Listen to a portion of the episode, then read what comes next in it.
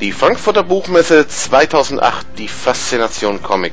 Wir berichten live in Bild, Text, Ton und Video von dieser Leitmesse, die in diesem Jahr ihr 60. Jubiläum feiert. Doppelt gemoppelt hält nicht immer besser. Was passiert, wenn man ein DSL-Modem anschließt? Man kann ins Internet. Sollte man jedenfalls erwarten. In unserem Büro auf der Frankfurter Buchmesse klappte das zu Beginn nicht ganz so gut. Was auch immer wir versuchten, das Modem erkannte einfach kein DSL-Signal.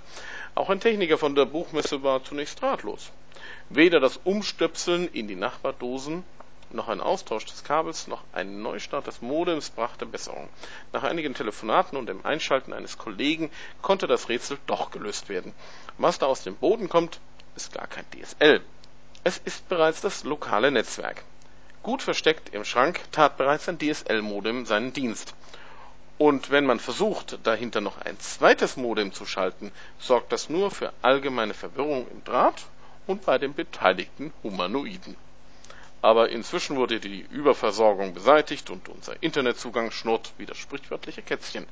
Trotzdem kommen die meisten Berichte aus dem Comic-Bereich erst sozusagen nach Dienstschluss denn wir waren die meiste Zeit für euch unterwegs, um mit Kamera und Fotoapparat Eindrücke von der Frankfurter Buchmesse festzuhalten